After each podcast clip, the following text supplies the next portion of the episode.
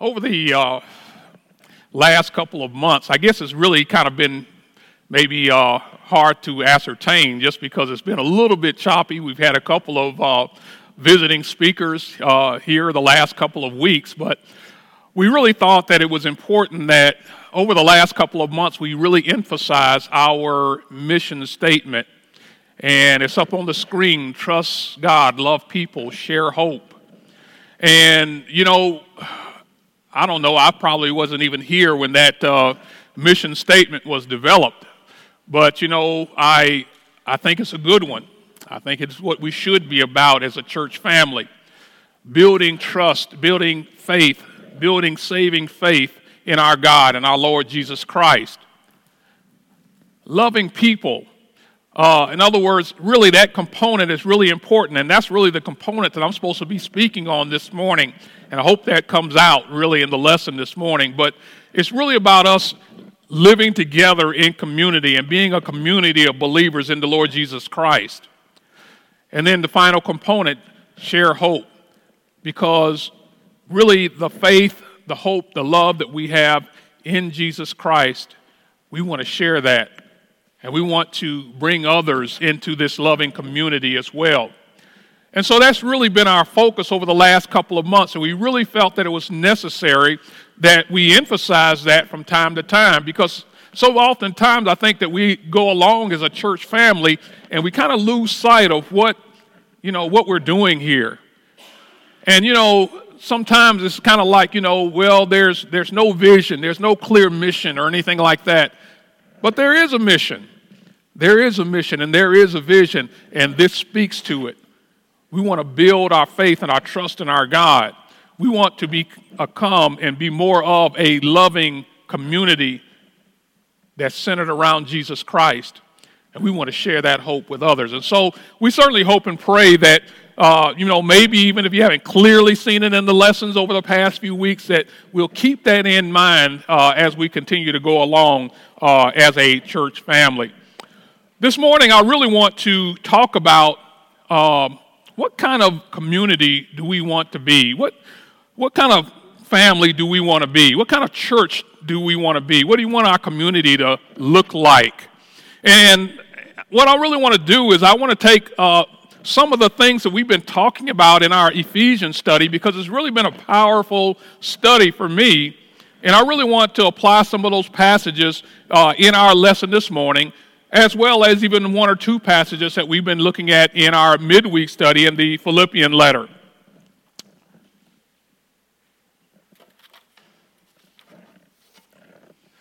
I got the wrong papers here. I get too many papers in my notebook sometimes.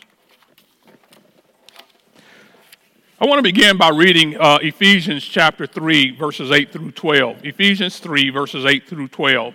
The Apostle Paul said, To me, though I am the very least of all the saints, this grace was given to preach to the Gentiles the unsearchable riches of Christ and to bring to light for everyone what is the plan of the mystery hidden for ages in God, who created all things, so that through the church the manifold wisdom of God might now be made known to the rulers and authorities in the heavenly places.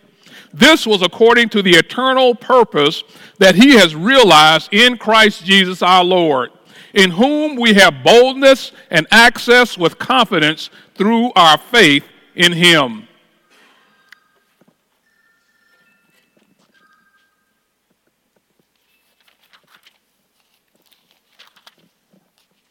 I'm sorry, I can see this is already going to be this is going to be difficult. All right.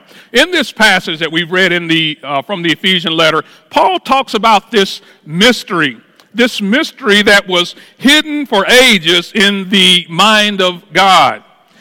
And he also talked about in that passage that through the church, through the church, that is through those who believe in Jesus Christ, God's manifold wisdom, God's multifaceted, God's infinite wisdom was now to be made known and now to be displayed and demonstrated for everyone to see. And that was going to take place, that was going to happen through the church.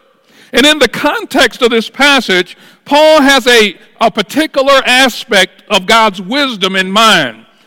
uh, he's talking here about God's plan to bring Jews and Gentiles together in one body in and through our Lord Jesus Christ. Now, when we think about that, uh, you know, that really may not mean very much to us as we look at it today. Uh, here, as we look at it 2,000 years from the time when the Apostle Paul wrote it. But understand that this was a, a big deal back in biblical times, back during the time when Paul wrote this, that uh, Jews and Gentiles would come together in one body. You know, we talk about the Gentiles, essentially we're talking about the nations, those who were not Israelites, those who were not of the Jewish faith or of the Jewish community. Because back then, uh, you know, there were Jews, the Israelites, God's chosen people under the old covenant, and there was everybody else, the Gentiles. And you know, essentially, they had no dealings with one another uh, the word together was generally never used when you spoke about Jews and Gentiles back then, back in biblical times. The Jews actually at times really despised the Gentiles. They had become so separate because they took pride in the fact of their circumcision, their special relationship with God, that they actually called the Gentiles dogs. You know, now once again, now, you know, I think today we are in a time where, you know, dogs, our pets, are really very special. But, you know, I've got a little dog, Lexi, and I love Lexi, but, you know, there's a difference there. There's a separation there. Uh, I mean, she eats in her place, and I eat in my place.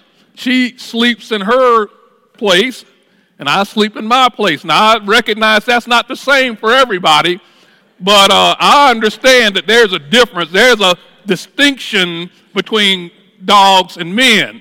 And so that was, uh, that was very evident back in biblical times because, you know, they didn't look on dogs like we look on dogs today. The dogs were mongrels, they were wild beasts, so to speak, and they were generally not pets like we view them today. Well, I said all that to say the fact that, you know what, there was this great gap between Jew and Gentile. There was a great distinction between Jew and Gentile. That's how great the gap was because they actually referred to them as dogs. Yet Paul tells us in this passage that this mystery of God is that he was going to bring Jews and Gentiles together in one body through the blood of Jesus Christ.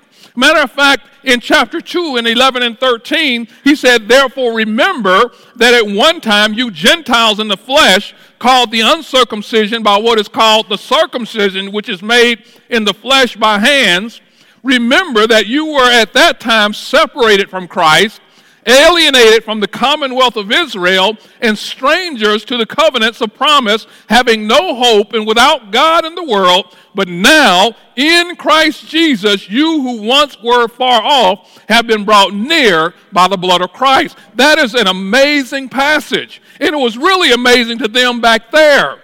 Because, once again, Jew and Gentile together, they just, it was hard to comprehend.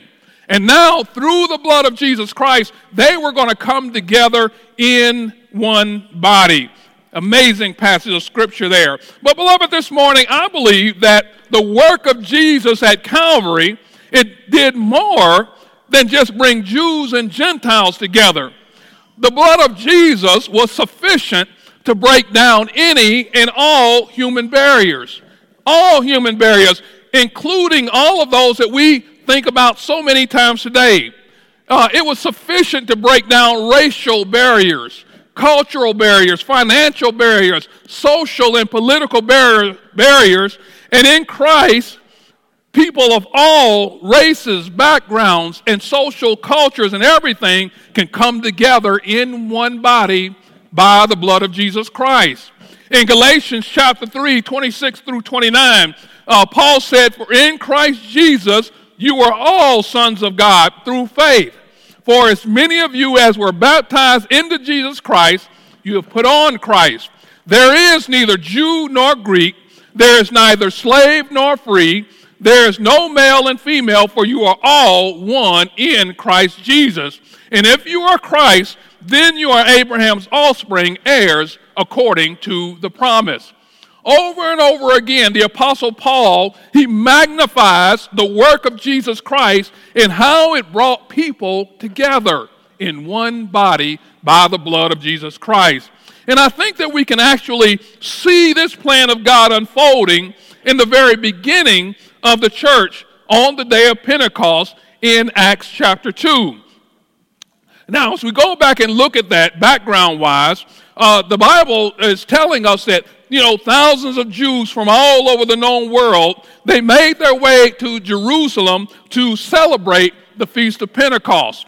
That was uh, an annual thing. When these uh, major feasts of the Jewish people came around, uh, they would uh, have a pilgrimage, so to speak, where they would come to Jerusalem uh, gather around the temple and around the temple courts in order to celebrate and proclaim these great feasts. And so you've got thousands of Jews. Some say as many as a million Jews have come into Jerusalem to celebrate the Feast of Pentecost. Now, on this particular time, after the crucifixion of Jesus Christ, after his death, burial, and resurrection, while they were there, there's this miraculous manifestation of the Holy Spirit. And the crowd would gather around into the place of the temple court to see what was going on. And it was at that time when Peter and the rest of the apostles they stood together to preach what we often call the very first gospel sermon as they proclaimed the death, burial, and resurrection of Jesus Christ. Well, the response to that sermon was that over 3,000 people are baptized into Jesus Christ, and they would become charter members of the church of our Lord Jesus Christ. Now, even though there were no Gentiles among these early Christians, we need to consider the fact that these people were from all over the known world. Matter of fact, uh, chapter 2, verses 9 and 11 in Acts mention about 17 various different people groups that came together on that day.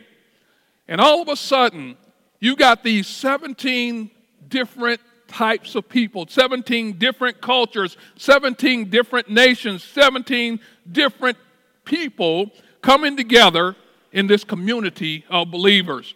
And now they make up the church of Jesus Christ. Well, how is this mixed group of people, this mixed bag of people from a variety of countries and cultures going to respond, being in and around one another? Well, I think we'll see it in Acts chapter 2, verses 44 through 47. Uh, the Bible says, And all who believed were together and had all things common.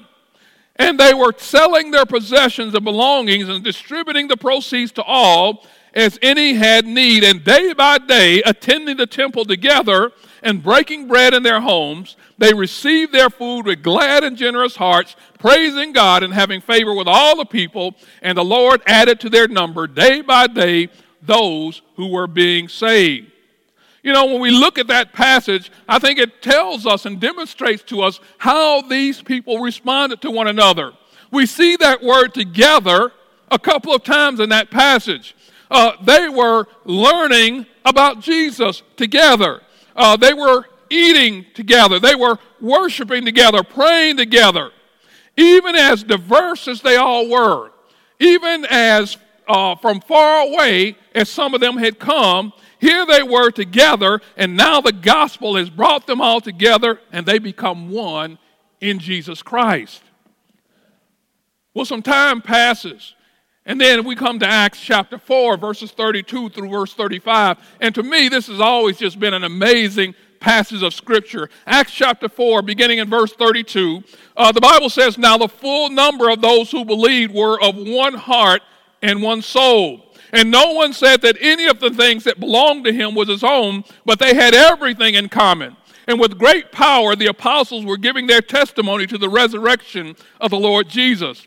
And great grace was upon them all. There was not a needy person among them, for as many as was owner, were owners of lands or houses sold them and brought the proceeds of what was sold and laid it at the apostles' feet, and it was distributed to each as any had need. Once again, I, I, just think that this is an amazing passage. It may not really seem like it, but it's an amazing passage because this community of believers, which numbered now in the thousands uh, from different places, different cultures, different backgrounds, and yet the Bible says that the full number of them were of one heart and one soul. What does that mean? One heart and one soul. You know, obviously, all of these people didn't all of a sudden lose their individuality and become, become clones of one another. But now, the blood of Jesus has made them one. They all shared a common faith, they shared a common goal, and what they all had in common uh, now was greater than all of their differences. They now found their identity in Jesus Christ. And that oneness that they shared, it impacted the way that they responded to one another. Uh, no one said that anything that belonged to him was his own. In other words, they, they shared everything. Uh, everything that they had now really belonged to the community. And you know, that wasn't some uh, uh, uh, newfangled form of communism or, or anything of that nature, but you know what? Uh, because of the love they had for Jesus Christ and the love that they now had for one another. They shared everything. Everything became everybody's. They took care of each other. They made sure that everyone was taken care of. The Bible says that there was not a needy person among them. And you know, that's an amazing passage because by now uh, the church has really probably blossomed and there's probably maybe close to 10,000 believers. And to me, that's just an amazing passage of Scripture. Well, then we come to Acts chapter 6. And you know, because this community of believers is made up of people and we know what happens when people come together because, you know, people are imperfect and people are broken uh, just like us. And, you know, trouble arises in the midst of what really seems like paradise. And so the Bible tells us in Acts chapter 6 and verse 1, it says, Now in these days, when the disciples were increasing in number, a complaint arose by the Hellenists against the Hebrews because their widows were being neglected in the daily distribution. Now, once again, we can read that passage, and that might really get by us. We may see, okay, well, that's not a big deal, but you know what? That was huge. That was huge because, you know, you think about it, you got this multitude of people, and they're diverse. Everybody's eating, everybody's being taken care of, everybody's being ministered to, except your group, except your little community here. You know, what's going on here? We know how that would look in our day and time, especially in our me society. What's the matter? Y'all don't like us? Uh, what's the matter? We don't count? How come our widows are not being taken care of? Everybody else is eating. And you know, that's the type of thing that tears churches apart. And we've seen it time and time again, even in our day in society, even on such a smaller level, yet, you know, we know that these are the type of problems that really tear churches apart. It divides people. This could have stunted the growth of the movement. But instead, as you read Acts chapter 6, they dealt with this problem in a wise, compassionate, and Christ like manner. And then after that, they went right back to being this beautiful community that was growing, flourishing, and drawing people because Jesus was at the center of it. Verse 7 of Acts chapter 6, it says, And the word of God continued to increase, and the number of the disciples multiplied greatly in Jerusalem, and a great many of the priests became obedient to the faith. This church, this community of believers, they were so devoted to Jesus, so devoted to his kingdom, so devoted to each other that they were nearly inseparable. And you know, it finally took, the Bible tells us in Acts chapter 8, verse 1, a great persecution to arise to finally divide them and get them to scatter and go back to the places that they came from. And when they divided, when they scattered, they took that love, they took that same hope, they took that same message everywhere they went, and they continued to spread the message of Jesus Christ.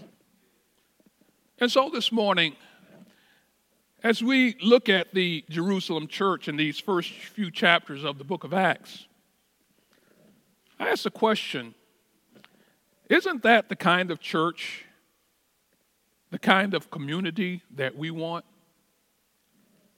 Isn't that something that we would like to be a part of?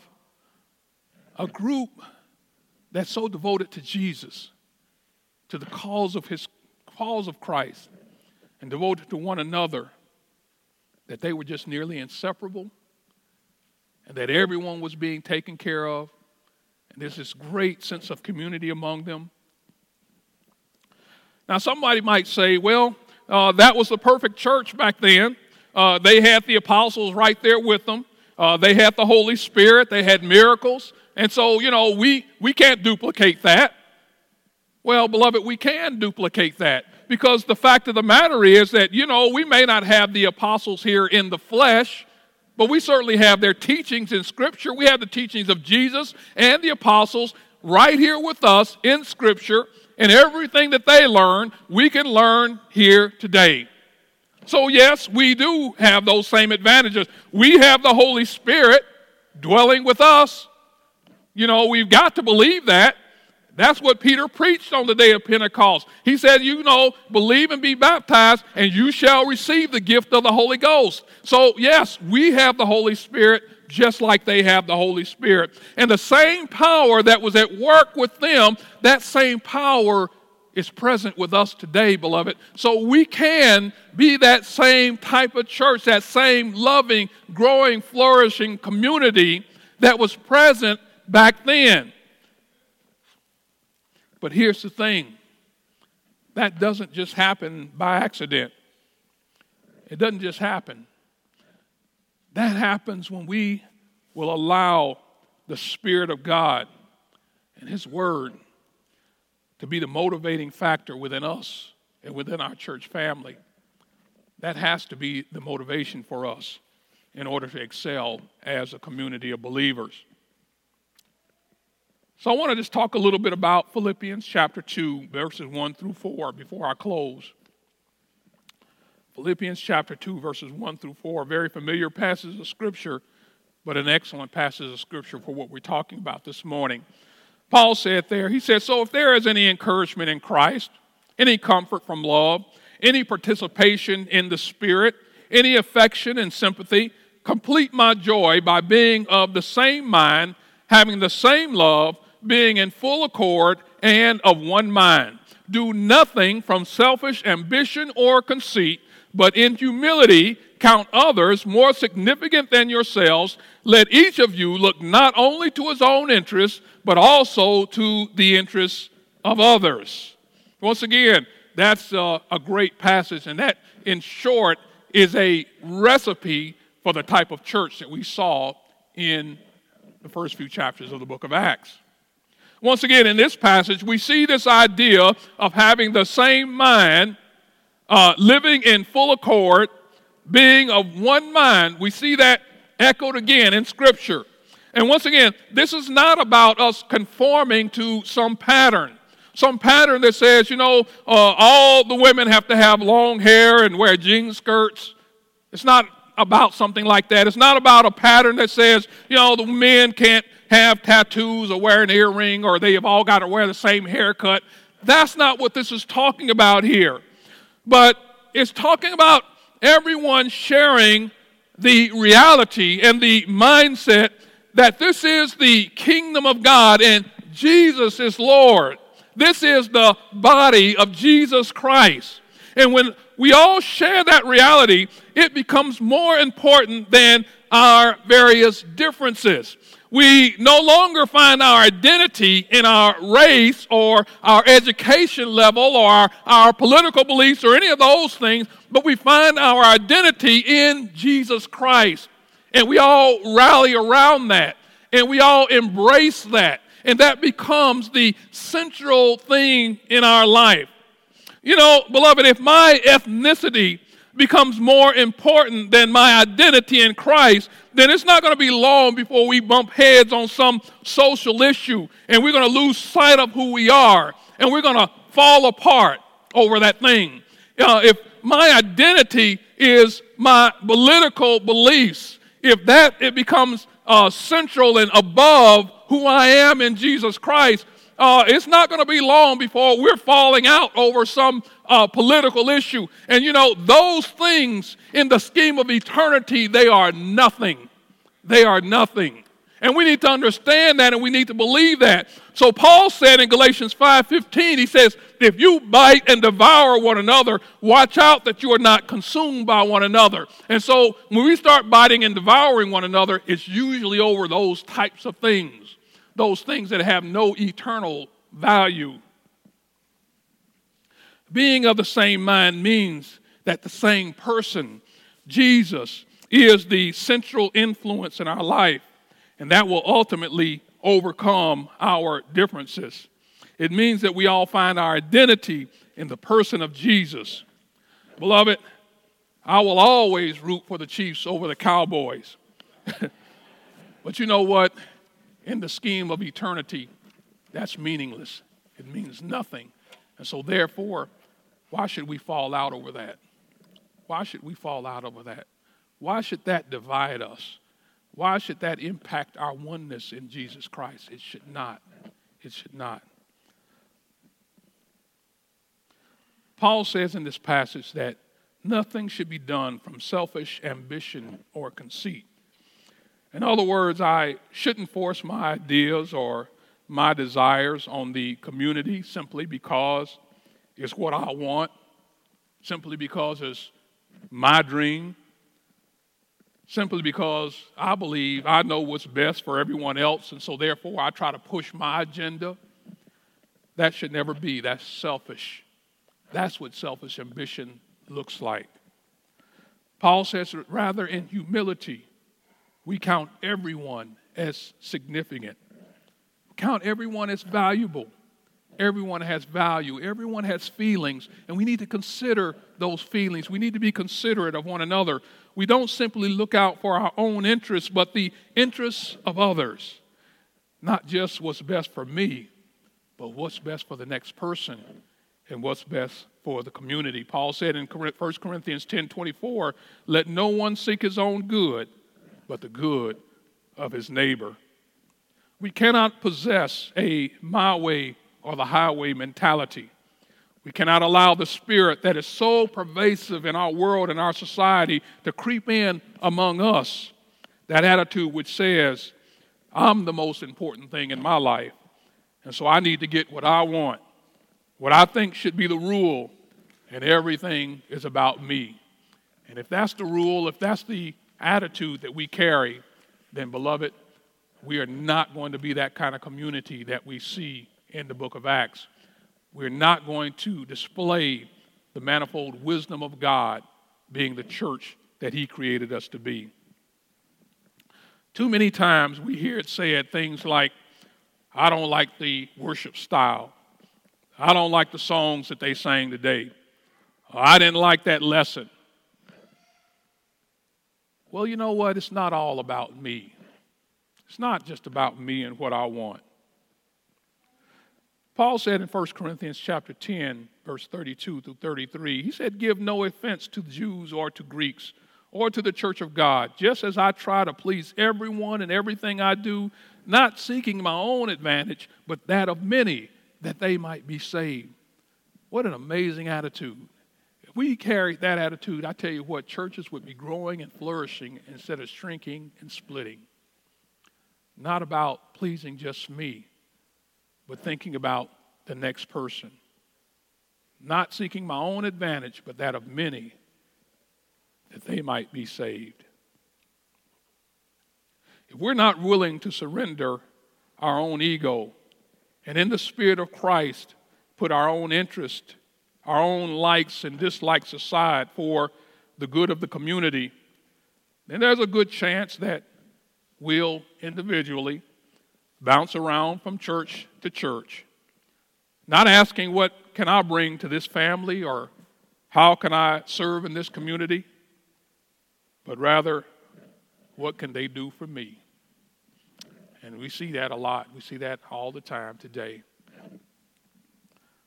So, what kind of community do you want to be a part of today?